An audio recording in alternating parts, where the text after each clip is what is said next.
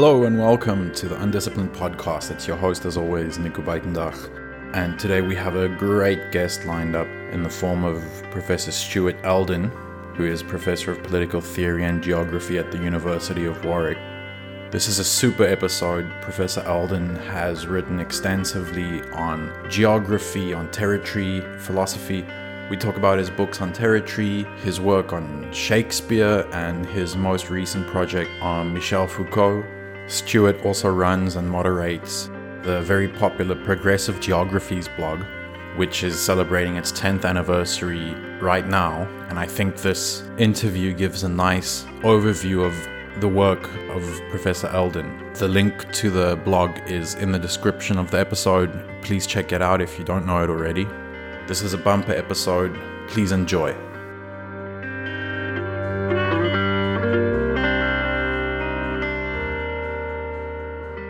Thank you very much, Professor Elden. Uh, I'll say Stuart for speaking to me today.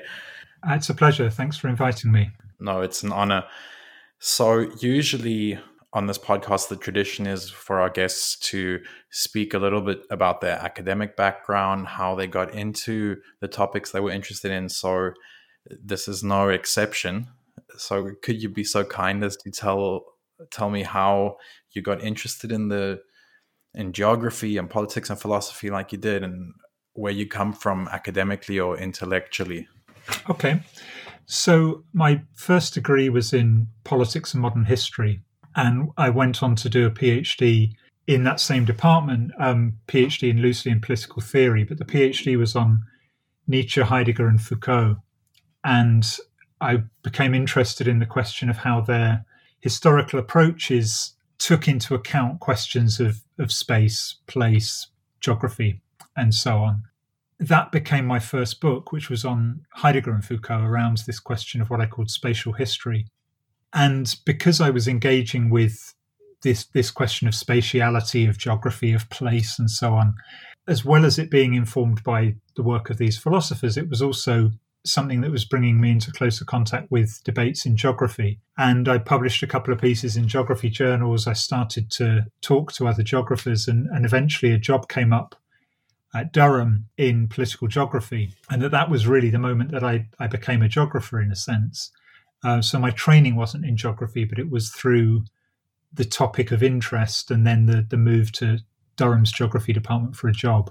I see. So this early, I'm not, I'm not 100% sure on the exact dates or timelines, but I feel like your interest in spatiality regarding the political angle, it, it feels like a little bit before the people can say is the spatial turn in, in, in theory. How did you develop that interest? You say you were studying politics, not geography initially. Right. So, h- how did you turn to spatiality? Was it because of Edward Soja or a personal experience, something like that, that convinced you of its? And Edward Soja was very important. Um, I remember attending a conference in London right towards the beginning of my PhD and I was working on Heidegger and Foucault. And Ed gave a talk. that This was after postmodern geographies, but before Third Space came out. And he gave a talk where he was thinking about this this question of space and, and what he was calling the the um, the reassertion of space in social theory. And he was talking about Foucault, talking about Lefebvre and others. And I thought this is great. This is really interesting. This is helping me to understand something that, that's a question for me. But, and I say this with great respect because I, I found Ed's work incredibly valuable. There was something about how he was reading these thinkers that felt a little kind of imprecise to me. And I thought, with a sort of background in political theory, history of political thought, that I could engage with with these thinkers, Foucault and then later Lefebvre, in a more textual, contextual, um, a closer reading kind of way of engaging with these. But but somebody like Ed was very important in terms of raising a general problem that I wanted to investigate. Yeah, that's interesting. So you're not the first geographer we have here. We also a few months ago I spoke to Simon Springer, right, who also came to geography kind of through politics, and he he was influenced by reading people like Kropotkin or Elisée Reclus. And that's how he got into geography. And he gave kind of his definition of geography. But for Stuart Elden, how would you define the field of geography? Uh, it's a difficult question. I mean, it's one that um, in geography departments, you, first year students sort of, you know, what is geography? And, and particularly for somebody doing an undergraduate degree in geography, they've got to find a way to reconcile human geography with physical geography. But in a sense, it's that relation between people and place, people and landscape, environment. It's around the, the where things happen as much as when things happen. It's the kind of the conditions within which we find ourselves and that we then go on and shape through our actions. So it's very difficult, at least for me, uh, somebody who wasn't trained in geography, to give a sort of definitive answer to that question. But in a sense, what's important is not so much the answer it's the it's the posing of the question it's about thinking this mm. what is this relation between and at a later t- point in my work i called it the relation between people place and power that i was interested in particularly as a political geographer and it's raising that as a question rather than necessarily having some kind of answer that then locks things down once and for all. Uh, so I suppose that's it. It's, it's a problem. It's a question. But I think, in a sense, geography is a is a sort of sensibility. It's a way of thinking about the world and the relations that go on in the world that perhaps other disciplines don't uh, privilege. And one of the things I found so invigorating intellectually about being in a geography department, and I think this was partly the discipline of geography and partly the particular department I was in, Durham's geography mm. department, mm. was this freedom to investigate lots of different diverse questions but that if it was a geographer doing it this was this was geography this could count as geography and that for me as, somebody who'd come from a, a more sort of traditional disciplinary background of this is politics this is history and so on geography was very liberating. I, I could pursue things I was interested in, following where the problem took me, and that that I found very powerful and and um, useful in geography. So you say that for you, geography is the posing of a question, and this was this links up with a thought I had. You have a blog that you title "Progressive Geographies," right?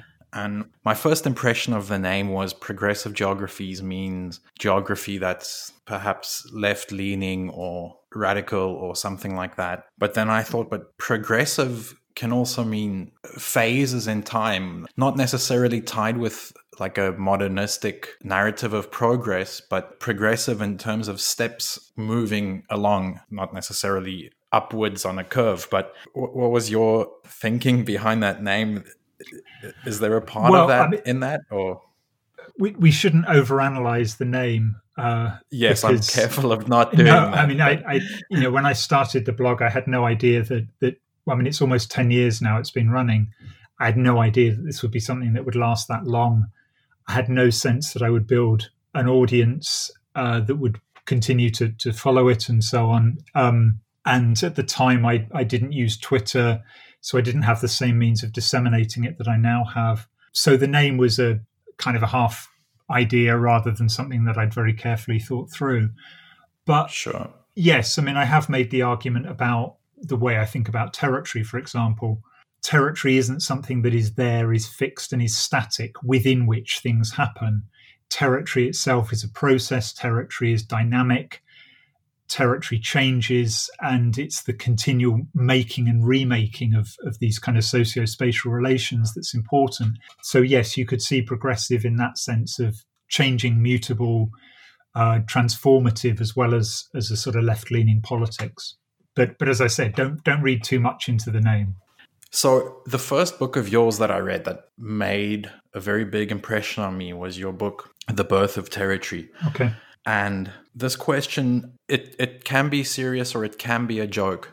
it's up to you how to take it. But you have this book, the, the, the title is Birth of Territory, and you also have your book, Foucault, The Birth of Power. And I was wondering specifically on the birth of territory, is there a kind of play on words here on Nietzsche's The Birth of Tragedy? And do you think that territory contains a tragic dimension? Ah, okay. Um, Yes, I mean, I certainly had Nietzsche in mind when I was trying to think of a title for that book. And actually, that's one of the books where I've proposed a title to the publisher and it's been accepted unquestioned. So I think it was the right title for that book. And, and University Chicago Press fortunately agreed with me that that was the right title. Some other books, the title you, you think of when you're writing it, but when it actually comes out has a different title because marketing concerns of publishers and so on can can get involved in that decision making process. But yes, the birth of territory. It took me quite a long time before I settled on that as a title, but that was when I when I kind of thought, well, obviously that's the title of the book. Then it all made sense. And Nietzsche, yes, was very much in mind, but also Foucault. Um, mm. Foucault's birth of the clinic, the birth of biopolitics, or discipline and punish, as we call it in English, is the subtitle is the birth of the prison. So this idea of of birth, which itself is a process rather than a single moment, was very much kind of in my mind. But as as to whether I think territory has got a, a, a sort of a tragic element within it, it would be hard to say that that that isn't there. But that wasn't a conscious decision in choosing that as a title. But obviously, if we look at the the blood that has been spilt over territorial conflicts historically, it's difficult to, to avoid any sense of a tragic in there. But that wasn't a conscious intention with the title. Sure. If you don't mind, I started developing a kind of theory of the tragic element of a territory. Go ahead, please. Nietzsche's Birth of Territory, of course, he juxtaposes different streams within Athenian drama and the Dionysian and the Apollonian, which is the kind of the chaotic and the ordered. And I thought, firstly, that gives you the metaphor of the stage, right. which, of course, is the stage upon which uh, territory is the stage upon which politics occur, and also through that, but that we can get to later. And then also this idea of chaos and order in an interplay and n- nature and civilization, this kind of distinction that's been used throughout history, and maybe order is a bit Schmittian. Perhaps. And I also thought, of course, then you, if we're talking about the stage, it also naturally uh, takes me in the direction of thinking about one of your more recent books on Shakespearean territory. Right, right. So I thought there were many, many little interesting connections for me to draw once I tried to connect that title with Nietzsche's title. But probably again, I'm overthinking a little bit. No, no, I, I can see that. I mean, the, the, Shakespeare book, yes, of course. I mean, there's uh, we may come on, onto that, but the tragic plays in Shakespeare quite often have at least a sort of territorial subplot to them of a conflict between powers or a, a, threat of invasion or something like that. But then so too to, to, Shakespeare's history plays. So the question of genre is is perhaps more complicated than simply seeing it through the tragedies. But we maybe come back to the Shakespeare book later. Yes, I would love to. But then, okay, for a second, staying with the idea of territory as a stage upon which uh, humans act. So you have argued in a few places that territory is an extension of the state's power, but also in another way that it is also territory that that makes the state visible or legible or allows it to emerge. How do you see that? Okay, this is a very broad question, but how do you see this kind of interplay between the state and the political system? And then, which, if you would ask me, would be kind of a uh, I'm sitting here right on top of the Niklas Luhmann archive okay. in Bielefeld, Germany, right now. So I would say, you know, that, that politics is a communicative system. It's all, but it's also in a constructive relationship with uh, with this material element, the territory. So how, in your thinking, that, would you describe that interplay and making the state visible through the materiality of territory, which, on the other hand, territory is of course a communicative construct? Uh, I mean, there's a lot a lot to say about that, and and I would perhaps not quite use the same language as that to think about these questions, or at least I haven't done in mm-hmm. the past in, in terms of my work. When I talk about extension, there's there's a few things going on in that that notion. I mean, one is the, the simple idea of, or the relatively simple idea of the projection of power. There's a line that goes back to a, a, a Greek source of that the uh, the Spartans laid claim to every bit of land that they could touch their spear to. It's like you have a weapon, how far can that spear extend? How far can that project the power that they had over the land that, that they might lay claim to? And states, or, or at least polities, would often begin from a centralized, focused point of power and then would spread that power out. And it would mm-hmm. often gradually become more diffuse as it spread further and further equally, you have historically moments where the, the concentration of power is right at the limits, the edges, or, or, what we now today call boundaries of states. So the, the relation between spatial extent and political power is an important one. And uh, it was a line I took from the, the geographer Jean Gottmann that sovereignty was the spatial extent of power or, or the, the, spatial extent of sovereignty was a way to understand the question of territory. So there's that sort of extension in a sense of just projection and, and distancing. But there's also the sense that I was trying to work with of extension as a specifically uh, a specific characterization of space. And so Descartes famously talks about the way that we understand space as something that is extended in three dimensions and that geometry is the science that best allows us access to it. So this idea of, of extension as a specifically geometrical and, and calculative way of thinking. Mm. Behind the way that we understand modern coordinate geometry, the foundation for modern cartography, uh, for land surveying, and so on, that geometry in practice, as it were, is also very important, I think, in terms of understanding the transformation of landscapes into territory, if we can use those terms in that way, to think about the way that through the 15th, 16th, 17th century and so on, states both both at home but also in overseas colonies were engaged in, in these large scale cartographic projects, in these large scale land surveying, um, partnered also with things they were doing to populations like census, uh, the birth of modern statistics, and so on. Mm. These is a particularly calculative way of thinking. And when that plays out in space, it's this question of extension that I was interested in.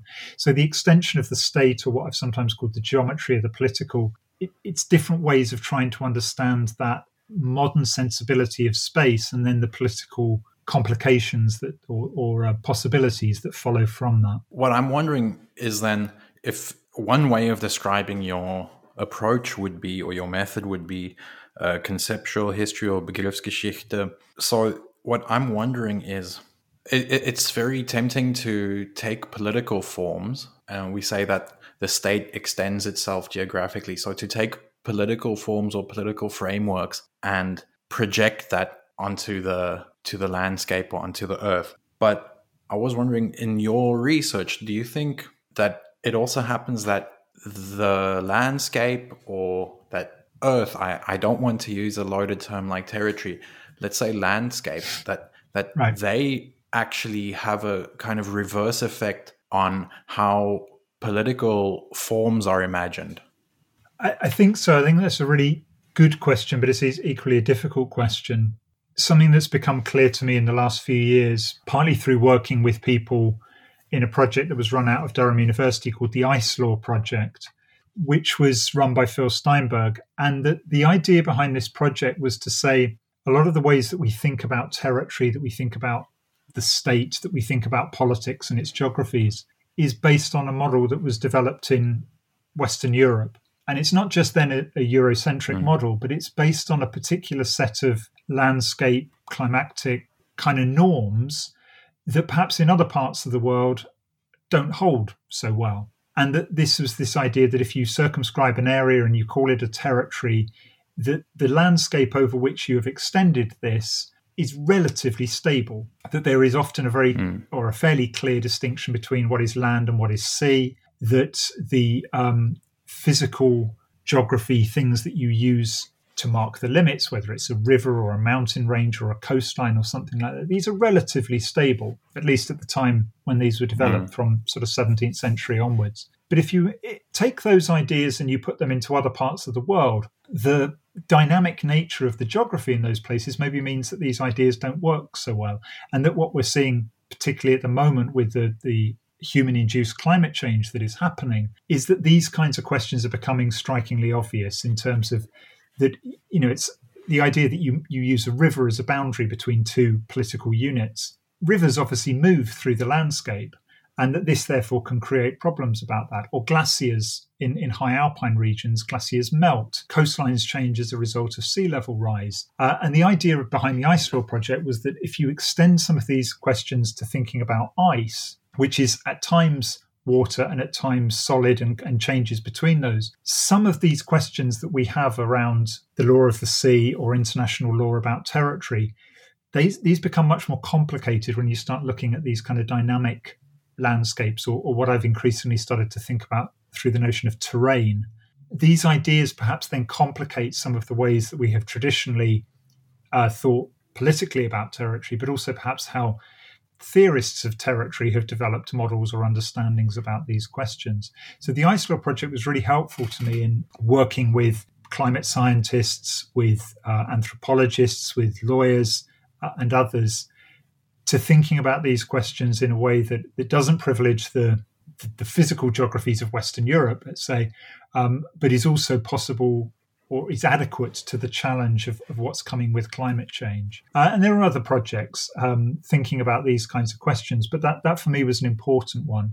That's when, in a sense, the geography exceeds or, or, or challenges any kind of straightforward sense of human control over it. That you, you can't control some of these physical processes that are transforming the landscape or the terrain.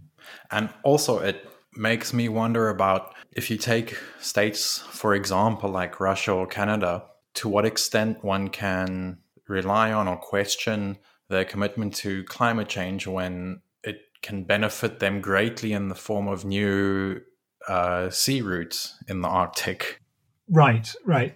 It, it will transform things that we we thought were relatively fixed in a particular way, and there's a there's a whole set of questions about um, access to resources, access to to the seabed in those places, particularly mm. shipping channels, the rights of indigenous peoples in those areas, a whole range of questions that are raised by the, the transformations that we're seeing as a result of uh, of global climate change. So my my own background is in international law and to an extent uh, environmental law, and you you're increasingly starting to think about the concept of terrain as as a specifically political or legal approach to thinking about territory. Do you mind explaining that a little bit more clearly? Um, how does terrain differ from from territory or from space in general?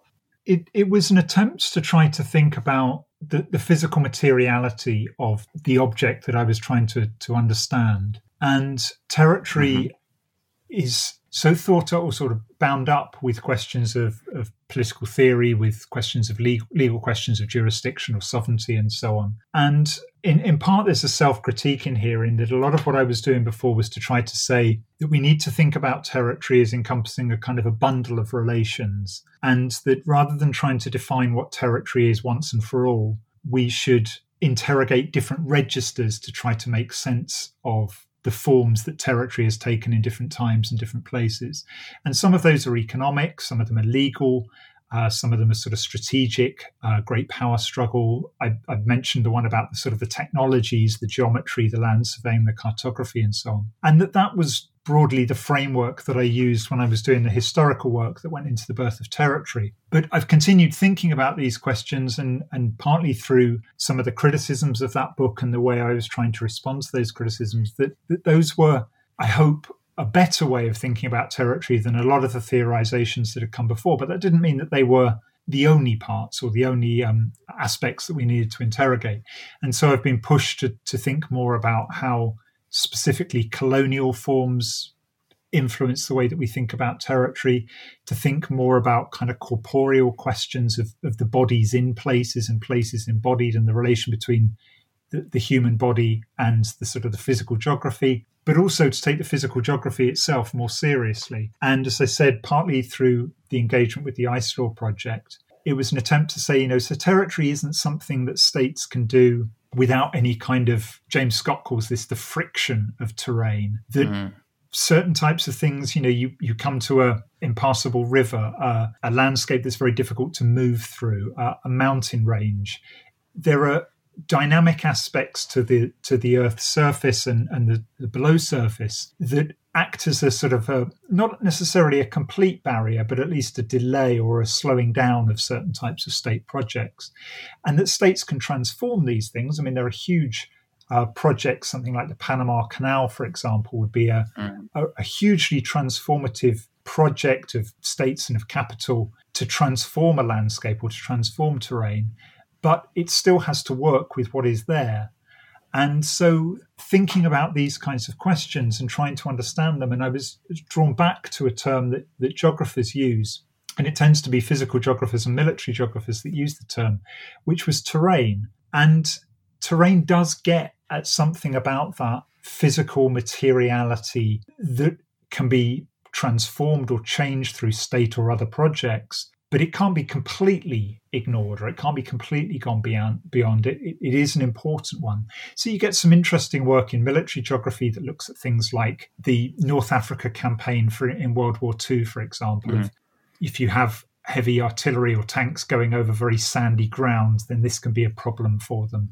Um, or you have the, the, stuff about how they used deforestation, uh, defoliation agents in, in the Vietnam War to make it easier to see what was happening in in the landscape, uh, or the the trenches and the mud and the tunneling and so on of World War One. So you get different examples in military geography of how terrain impacts on the military. Uh, in physical geography, terrain is one of the ways that they try to understand form and process in terms of the relation between the transformation of, of uh, geophysical processes and how these. So terrain has got a, a history and some of the ways that terrain has been understood are not necessarily terribly helpful to what I was trying to get at with this. But it but it seems to me, and I'm not alone in this. Um, Gaston Gordillo at University of British Columbia has been doing work around the notion of terrain as well, and many others. It's an attempt to think about that physical materiality more seriously when we take into account questions around territory. And I'm including my own work in there.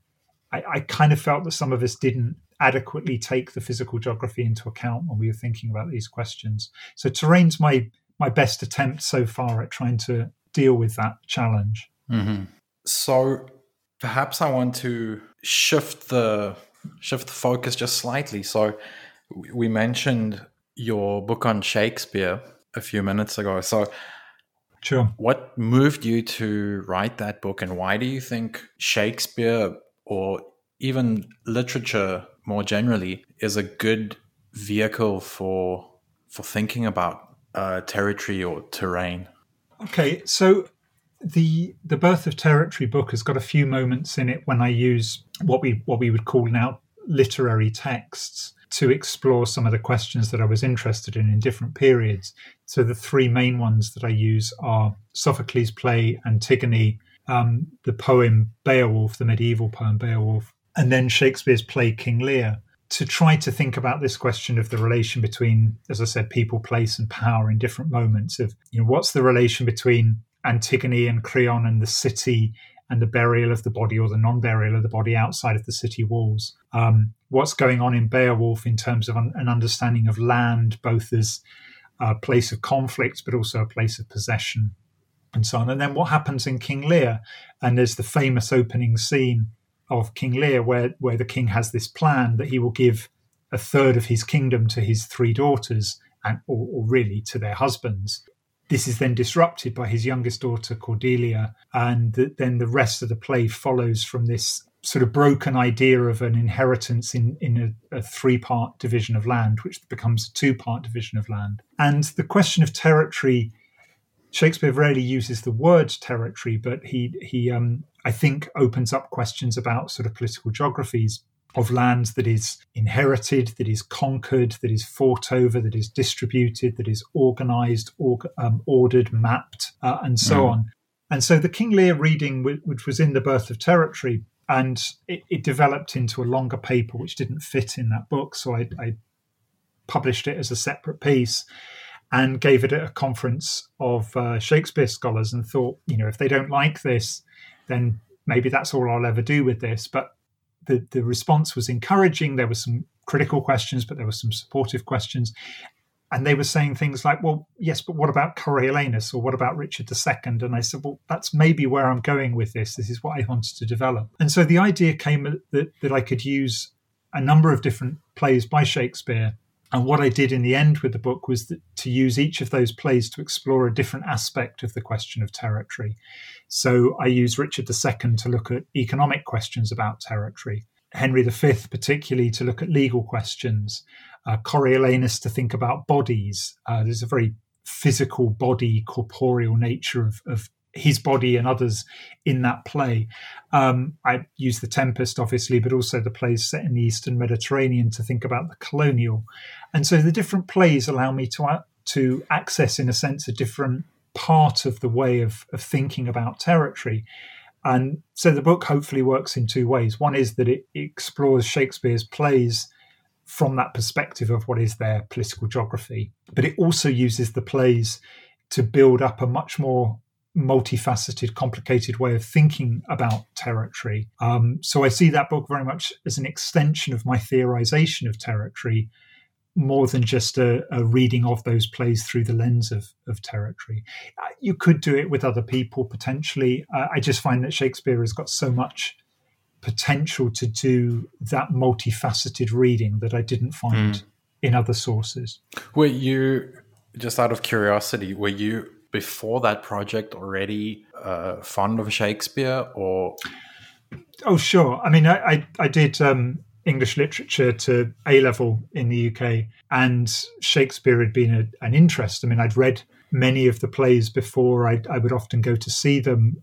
One of the advantages about being at the University of Warwick is that I'm half an hour from Stratford on Avon, so I can go and see everything uh, at the, the Royal Shakespeare Theatre there. So Shakespeare was very much an interest it became more so as I was working on this book, and I would go and see many more productions than, than I would have done mm. before. So there was an interest in it before, and I had certainly had some knowledge of the plays, but but I went into them in a lot more detail to write this book. Yeah, that's wonderful that you could combine these two things that at first glance seem kind of disparate, but then bring them together in such a nice way.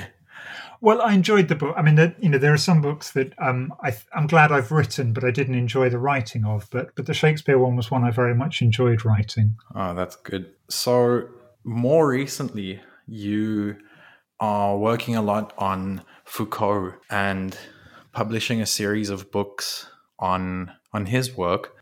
Right. And I also understand that you're doing a lot of archival work, uh, researching in archives. Yeah. How has has that experience been? That's I mean, your methods seem to be quite quite different. If it's not conceptual history, you're going to see plays at Stratford upon Avon, and now you're doing research in archives. Um, what is is that a big adjustment for you, or it's are you uh, energized well, by the new challenge, or? I, I suppose the first archival work I ever did, and it wasn't very much, and it wasn't very systematic, was when I was working on Henri Lefebvre, and there's there's not a publicly accessible archive of Lefebvre's own work, but there is an archive of Norbert Guterman, who was a person that Lefebvre worked with in, in the 1930s. And because Guterman was Jewish, he then moved to uh, New York City uh, in the mid 1930s. And his archive is at Columbia University. And there's some correspondence with Lefebvre, and there's a few manuscripts that Lefebvre had sent him that were, were not published and so on. That was my first sort of gentle um, sort of dip the foot into the water of doing some archival work. And then in would have been the mid 2000s, I became interested in some of the collaborative projects that Foucault did in the 1970s uh, with a group that was run by Felix Guattari called the Cerfi Research Institute. And they, the papers for this were at a, a contemporary publishing archive called IMEC, which at the time, this is the mid 2000s, was still based in Paris. And I was interested in what papers they might have there that were related to these projects. They also had the papers of the old Centre Michel Foucault, and they also had the tape recordings of Foucault's lectures. This is before most of them are actually been published. And IMEC has now moved. It's in a, a wonderful residential archive in Normandy in an old abbey that's been converted into a reading room and residential conference and, and archive centre. So i had done a little bit of archival work before, but when I began this work on Foucault, uh, which has been ongoing in the background for a long time, but really since about 2013, it became the focus again. I became interested in what archival material there was accessible of Foucault's at the time. And then Daniel Defert, Foucault's life partner, sold Foucault's papers to the Bibliothèque Nationale in, in Paris. And these papers became progressively more and more available. They're now largely uh, all available to researchers. There's a few under embargo, but most are available. And this became a really rich resource uh, to explore what Foucault was doing in different periods of his career. And the more I, more time I spent with these archives, the more I kind of got the, you know, Derrida calls it archive fever, the the bug, the the excitement of, well, if that really exciting thing was in this box, what might be in the next box? What's in the next folder? And so I keep going back and doing more and more work, uh, both with the Foucault papers, but also increasingly with some of the people that Foucault uh, knew, who had taught Foucault, that Foucault was in correspondence with. Um, and this has been extremely valuable to the work that I'm doing uh, in opening up different aspects of Foucault's story. So, I mean, I, I said at the beginning I was trained as a in well, my first degree was in politics and history, but I didn't get any formal training in how to do archival work. So a lot of it mm-hmm. has been trial and error in terms of how I've approached these these questions. I think I've got a bit better at it as I've done more, but it's been I suppose if there is a common theme to all my projects is you follow a problem and you follow the problem where the problem takes you, whether it's to different parts of the library, whether it's to archives that maybe have a a, a, little bit of information that helps you to join together two things that f- formerly seemed uh, separate. That's been something that's been really exciting for me is this uh, developing of work in archives over the last few years. Mm. So I was wondering, I'm also for the first time in my life recently started doing archive work here at the Niklas Luhmann Archive. Okay. And an experience that I've been having, and I would be curious to know if you can relate to that, is that you you've of course been interested in studying and reading Foucault for for decades by now, and you you kind of develop a personal relationship with with this figure. So doing this deep archival work and the, reading the kind of things that don't necessarily get published has your personal relationship or just the image you have of Foucault has that changed from having access to to these unpublished sources? It's an interesting question. I think um, one thing it's made very clear to me is just how much he worked. And I suppose I had a sense of that before, but you know, there's a bit of a an easy criticism of Foucault is that because there's not many footnotes in some of his books, that means he didn't really do the research. And I think that's just uh, it's easy now. To, it, it's easier now to disprove that kind of accusation because we have these incredibly extensive uh, reading notes that he took in, in the Bibliothèque Nationale when he was doing his research or in other libraries, but mainly that one, where he would take down the reference and then write out quotations that he thought he might be able to use at some later point. And there are thousands and thousands of pages of this. And some of these are being digitized, um, being put online at the moment because they're unlikely to ever publish them in their in their straightforward form. But the volume of material that that he produced and then thematically organized into folders and subfolders and so on that he could then use as a resource for when he wrote the books because he would quite often write the books somewhere other than a library. So this was his sort of working notes or working materials that he could use. So it gives a very clear sense of how much Foucault worked and then I also found interesting the, the materiality of how he drafted and redrafted material was something that I hadn't appreciated until I looked at manuscripts. There's not many manuscripts of his published books because often when a book was published, he would destroy the earlier versions of it. But there are a few versions of, of books that are, were published in his lifetime that do still exist, particularly the second and third volumes of the history of sexuality. And there's successive drafts of all of the chapters in those two books. And there are, I mean, for, for somebody in my generation, this isn't this is a difficult way to think about how somebody worked, but he would write out text in longhand. He would give it to somebody else to type it. He would then amend that typescript. Uh, and then he would often cut the typescript into pieces and glue it onto a new sheet of paper and write the linking bit between and then join it to another bit of typed text. And I mean, I've never had anyone type my text, I've always typed myself, but he clearly had people trying to decipher his handwriting that he would then use as the raw material for his next draft of the book. And that for me was very interesting in seeing that process of how something came from a an earlier form into a, a final published form. Uh, but the frustration I had with Foucault, I mean, if I could ask Foucault one question, why didn't you date anything? and of course, it's because he was doing this all for his own purpose. But there are drafts of texts, uh, there are all of these reading notes. Nothing is dated. So it's very hard to know when something comes from and how it links to something that we can precisely date. Other people would always put the date at the top of a text, and then you can very clearly link these, where you can show how reading on a theme then only appeared in a published text or in a lecture at some later point. But Foucault doesn't give us those clues, so we have to have to use other ways of trying to approach that to, to build up this history. Mm, and I suppose there's some cases where you have to admit defeat, right, and say oh, that you cannot all the time. And there are texts that I've I've looked at in the archive where I think I, I, don't feel confident in saying something about this because there's too many unanswered questions about the date, the provenance, what what he was intending to do with this, how you put this fragment with another fragment, and so on. I mean, the, the work of the editors of his uh, Collège de France courses, and now they're doing some of the courses and, and manuscripts from an earlier period.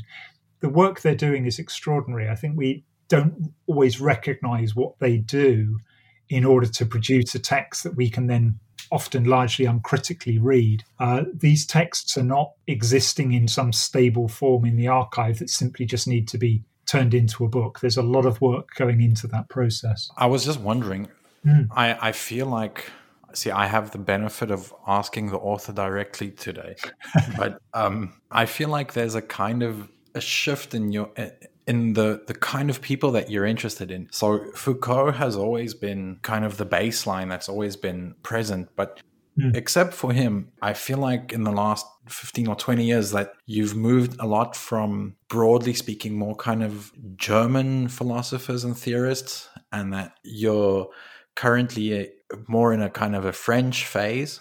Do you, is my observation correct or I, I, suppose you could say that, and and the the um, you know the early work, as I said, on on Nietzsche and Heidegger as well as Foucault. But I, I suppose in a way, the only way I'd see it is that that I've not worked on Heidegger for quite a long time. I'm also thinking of someone like Carl Schmitt. Well, the Carl Schmitt. I mean, I've really only written one piece on Carl Schmitt, and that was because when I was doing the Birth of Territory, I would get people would regularly ask me a question. Oh, but what about the Nomos of the Earth? Um, isn't that a you know a territory reading of international relations? Couldn't you look at it in that way? And so I, I got frustrated with always being asked this question. So I thought, well, I'll, I'll write something on why I think The Nomos of the Earth is such a bad book, um, or at least why the book is not a theory of territory and international relations in the way that people think it is. So that was that was a later thing that was really just a single piece that was written out of a sense of frustration about how since the nomos of the earth got translated into english he was seen, being seen as the kind of the spatial ir theorist. And and i thought that was was disturbing and, and worrying. And so i wanted to to make a sort of an intervention about that what i saw as a problem. But heidegger was the figure i mean heidegger was extremely important to me at the beginning of my career. And so as part of that phd certainly influenced a lot of how I read Foucault at the beginning. And I was trying to make the claim about how Foucault was in dialogue with Heidegger, even though Foucault very rarely mentions Heidegger. Heidegger's a, an important figure for him. And, and just incidentally, um, Foucault makes a comment in one of his last interviews about how important Heidegger was for him. And he says, I still have the notes that I took when I was reading Heidegger, and there's tons of them. There's far more than I ever took on Hegel or on Marx. And 20 years ago, when I was writing my PhD, these notes we, we just knew about from Foucault's comment. Now, with the archive opened up, I've seen those notes and mm-hmm. they really are extensive. Foucault was taking 20 plus pages of notes on a single essay by Heidegger. So there were certain parts of Heidegger that he was reading very, very carefully uh, at a particular moment, we think in, in the early to mid 1950s. Heidegger was an important figure for Foucault. Heidegger, I think, is also important for Henri Lefebvre, um, although Lefebvre is obviously best known as a Marxist. Heidegger was a kind of dialogue partner for Lefebvre in quite a lot of his work. So Heidegger was there, but he was there in part to try to understand uh, some of these French thinkers. And then I did write a book on Heidegger, which was called Speaking Against Number, which came out in 2006. But that was really the last thing I wrote on Heidegger. I felt I'd said what I had to say about Heidegger at that point. I didn't feel there was anything new for me to say. And I, I toyed with the idea of, of proposing a new edition of that book to take into account the more recent revelations about Heidegger and politics with the, the, the Schwarze Hefte, the black notebooks. And I debated this and I, I decided that it would take me so long to do what I thought I wanted to do that there were other things that were more important to me at that point, and and there were other people writing about the Black Notebooks in useful ways. So I I didn't develop that idea, and so I haven't gone back to the German uh, tradition in in quite a while mm. now. I was thinking to to bring us more up to date. Um, I I think I would be amiss not to ask this very current question. So at, the moment, of course, we have this global pandemic uh, spreading across the world. If if you would like to talk about this, we can. If you don't want to, we can move along. But I was wondering, in your thinking, perhaps over terrain or territory, of course, what we're seeing, the reaction to to this pandemic is immediately a very spatial one. It's right. um, you know it, it's all about boundaries and lockdowns and and restricting the movement of people in space. So do you think it, it confirms your suspicions that you've had about how territory is politically understood at the moment? Is it a kind of return to something older? Is it something brand new that we're seeing?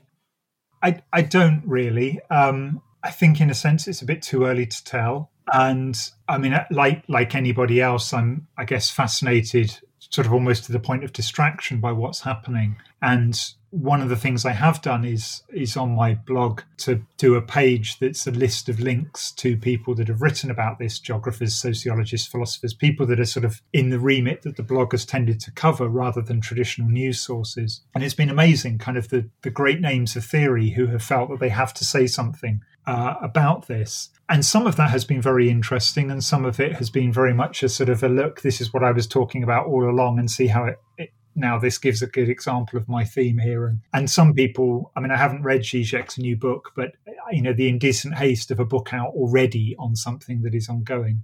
And I've, I've tried to resist being yet another voice that, that's sort of trying to say, you know, my quick take on what's going on and so on. Uh, I think in time there are likely to be changes. It remains to be seen whether the, the freedom of movement for certain people in certain spaces can continue in the way that it did before. Uh, I mean, I've had to cancel a lot of my archival trips over the last few weeks and the, the coming mm-hmm. months as a result of this. And, you know, are we going to go back to things as they were before, or are things going to be more complicated in terms of crossing borders, in terms of movement within continental Europe, uh, and so on? That I think remains to be seen about how that that might play out. There's also been the and this is very much on my mind in terms of how how useful or not Foucault's work is to thinking about these kinds of questions. And some people have have written some very good things about this. So my colleague at Warwick, Daniel Lorenzini, or Matthew Hannah have both written very interesting pieces about how Foucault's ideas could be understood to understand some of these questions. Because Foucault obviously talks about the plague, quarantine cities, vaccination programs is one of the themes in his security territory population course or, or the, the biopolitics question. But there are other uh, voices and um, approaches that maybe need to be heard in those kinds of debates. But as yet, I don't feel I have anything distinctive or useful to say about this. I think about this in, a lot because when the war on terror was going on in the sort of the early period, the Bush era, uh, War and Terror. It took me a while before I felt I had something distinctive to say about that. Um, there were sessions at geography conferences that I was attending, which I would go to the sessions because I was interested in this and I taught this with my students and discussed it and so on. But it was only when I thought, you know, there's something going on about territory here that I think is interesting and important, and that maybe because I've done this historical and conceptual work on territory, maybe I can say something that's worthwhile and distinctive, that's when I felt I felt I had an intervention that was worth making. Um, and I, have not yet found, uh, not that I'm actively looking, but i have not yet found a, a, thing that I have to say about the coronavirus pandemic that is worthwhile, that is distinctive, that, it, that, that is worth saying. So, so far, um, I've been sharing links to other people's work, but I've largely been focused on other things in, in my own time writing and so on at the moment. Mm, yeah, that's interesting because I've definitely had the thought quite a few times in the last few weeks that I was becoming, I don't know, frustrated or annoyed by just the amount of opinions that I, I feel almost equally barraged by by opinion pieces by people that I often respect very much. Uh, but these last few weeks have everyone is writing And I had exactly that same thought where I thought, I think it's probably a bit wiser at the moment to to sit back and just observe. I, I'm not sure if uh, right. if anyone can say anything very useful I, already. I, mean, I, think, I think in part at the moment the voices that we need to hear are public health professionals, epidemiologists, people that are actually working dealing with this. I think the moment for I don't mean this entirely, but I think the moment for a more sort of social theory reflection on this may well come, but but I don't personally feel that we're necessarily there yet. I think there's far too many uncertainties about how this is going to play out, mm. and I I don't know. I, I think if I wrote something now, I might well regret it later because I would realise that that it was it was too hasty, that it wasn't thoughtful enough, that it wasn't uh, taking into account the professional expertise of things. So at the moment, I'm very much observing and reading um, rather than feeling I have something to say. I think that's definitely uh, more sensible. Well, so what are the future projects that you do have lined up? So we know it's not on COVID nineteen right now. So what no. what is on your plate for the next year or two? Okay, so I'm very close to finishing a book called The Early Foucault, which is this book on Foucault in really the 1950s. There's a little bit on the 1940s at the beginning, and, and it finishes with the history of madness in 1961, but it's mainly what Foucault was doing in the 1950s, uh, where he publishes very little, but he writes quite a lot. And some of those manuscripts are available in the archive there's traces of his teaching work in different places in, in, in France, but also in Uppsala and in Hamburg uh, and in Warsaw. And I'm trying to build up a story of, of how it was that Foucault came to write The History of Madness in, in 1961. And actually, this week, I would probably have been sending it to the publisher had it not been for the pandemic and the fact that I can't get back to Paris and I can't do some of the archival work I need to do to finish off the last mm part of it, but it, but it's very very close. I'm hoping that I will be able to get back to Paris maybe late this summer, um, and that then I should be able to finish off this book. Uh, so that's that's the the most immediate thing. Mm-hmm. And then I will, with the Foucault work, I will go on and write the last book of, of what's going to become this four volume study of his entire career, which will be a book on the 1960s. So, from the birth of the clinic to the archaeology of knowledge but again, filling in details from his teaching records as much as there are for that period. There are some manuscripts from, from courses he taught at Clermont-Ferrand, at the University of Tunis, and at the Vincennes University in the late 1960s, and other material to try and fill out a story of Foucault in the, that, that decade. There's an editing project. I'm working on a collection of English translations of Henri Lefebvre's work on the rural, on rural sociology and political economy Adam David Morton and I have been working on this for for some time, and this should be a, a collection to be published in the next couple of years. And then after the Foucault work, um, I mean, it's still going to take a while to finish that book on the 1960s. After that, it's a little little less sure for me about what I'm going to do. I've got some ideas of different things, but at the moment, I'm not yet committed to any one of mm, those. But not not more Foucault.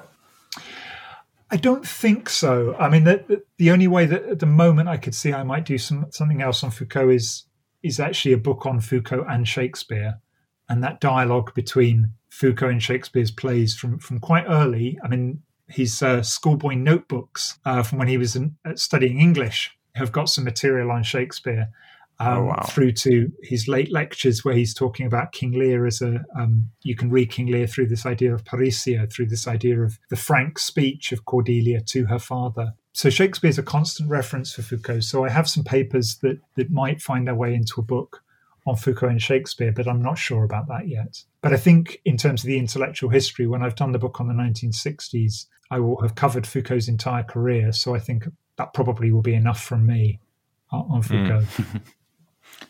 no, no books about cricket for you. No, I think it's probably important that I keep some things that I don't turn into a subject of, of academic work. So cricket and cycling, and yeah, thank you very much. And I've enjoyed this. It's a, a privilege to be able to speak about all these different parts of my work and how I see them connecting. So thank you very much.